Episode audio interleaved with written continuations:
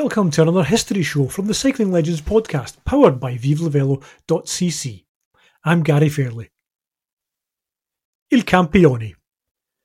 After more than 3 hours and 47 minutes of racing, the figure in the blue and red colours of the Motorola team zips up his jersey and begins the final few hundred metres of what is now an assured victory. The nearest rider is over 30 seconds adrift, and the peloton is nearly 8 minutes further behind, so Lance Armstrong is alone on the road save of course for the procession of commissaires' vehicles and race motorcycles following him home.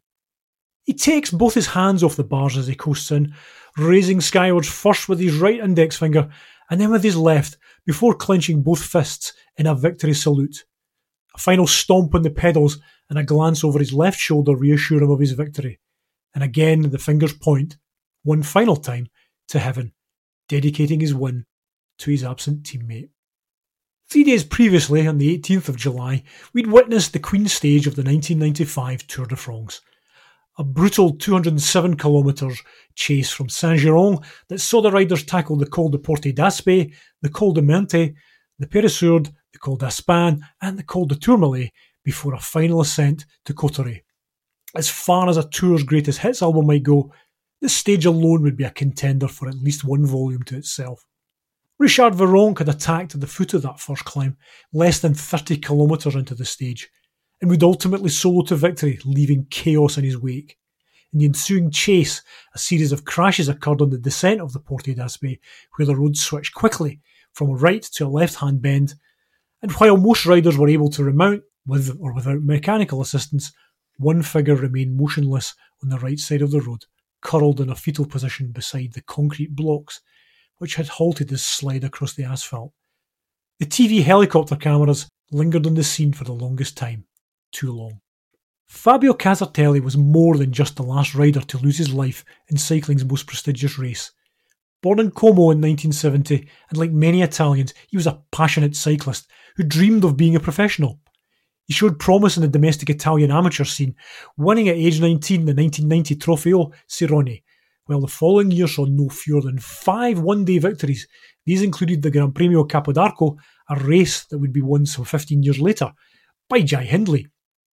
Five more victories followed in 1992 before Fabio was selected to be part of an 18 strong Italian cycling team for that year's Olympic Games in Barcelona. This team included four women. This also, remember, was still an era in which many sports only permitted amateur athletes to compete in the duel in the sporting crown. Fabio would join Mirko Gualdi and Davide Rebellin to contest the 195 km main road race.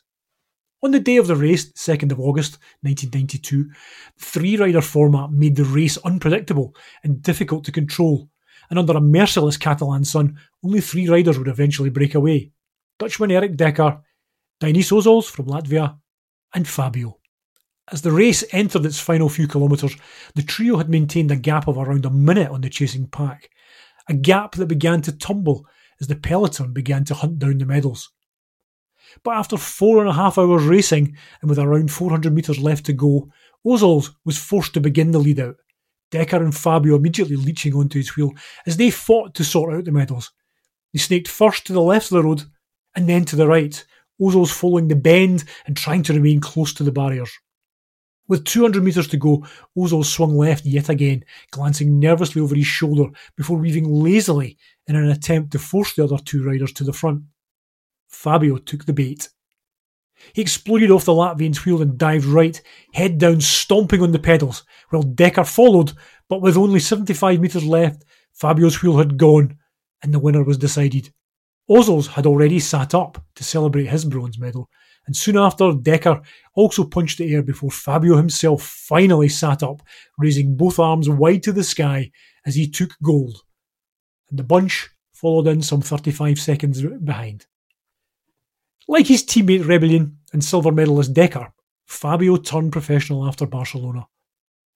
He joined Giancarlo Ferretti's Ariostea team for 1993, and while injury would be a constant feature of his first two years, the promise of that Barcelona day was still visible.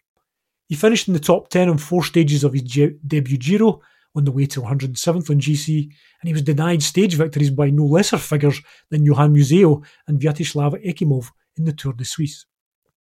Ariostea folded at the end of the season, So Fabio would ride for the ZG Mobili team in 1994, the team managed by Gianni Savio. It would be a frustrating year with no repeat of the pre- previous season's highlights, and after abandoning the tour on stage 7, the Italian season would culminate in surgery to cure recurring tendonitis. Hopeful of a return to fitness and to form following his surgery, Fabio moved once again, and this time to the US Motorola team, alongside his countryman Andrea Peron, Canadian Steve Bauer, and 1993 world champion and Tour de France stage winner Lance Armstrong. Steady if unremarkable placings in the 1995 Dauphiné Libéré and the Tour de Suisse provided some confidence that Fabio could get through multi-day races. Encouragingly, he was mixing it with the other fast men in the final of the sprint stages in both races. The 1995 Tour de France began in Saint-Brieuc in Brittany and wended a clockwise route around the Channel coast and into the classics terrain of Belgium. After a week of racing, the race transferred to the Alps and would then trace a route through the Pyrenees before traversing west and central France to its now traditional finish on the Champs Elysees in Paris.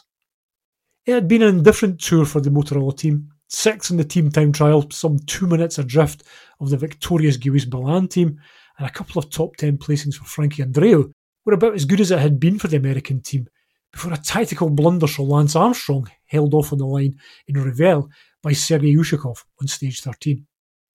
As the teams headed for the second rest day after stage 14, the highest placed Motorola rider in GC was the Colombian Alvaro Mejia, some 26 minutes adrift on Miguel Indurain, who was on his way to a fifth Tour victory in as many years.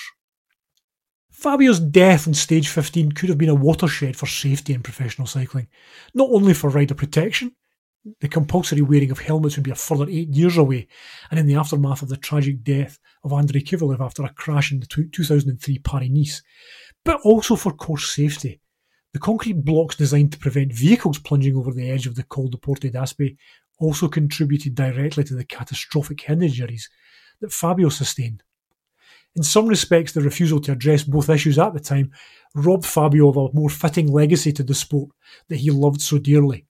To some, he may be a tragic figure, or the invisible teammate of Lance Armstrong on the road to Limoges. To many others, though, Fabio will remain the grinning young man in the azure jersey, sunglasses perched atop his ruffled dark hair, with a gold medal hanging from his neck. Campione Olimpico.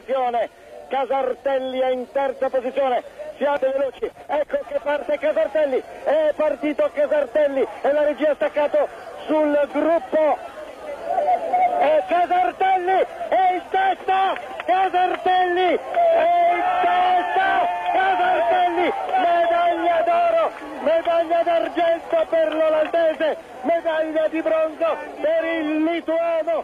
seconda medaglia d'oro per l'Italia, abbiamo detto, in fase di pronostico.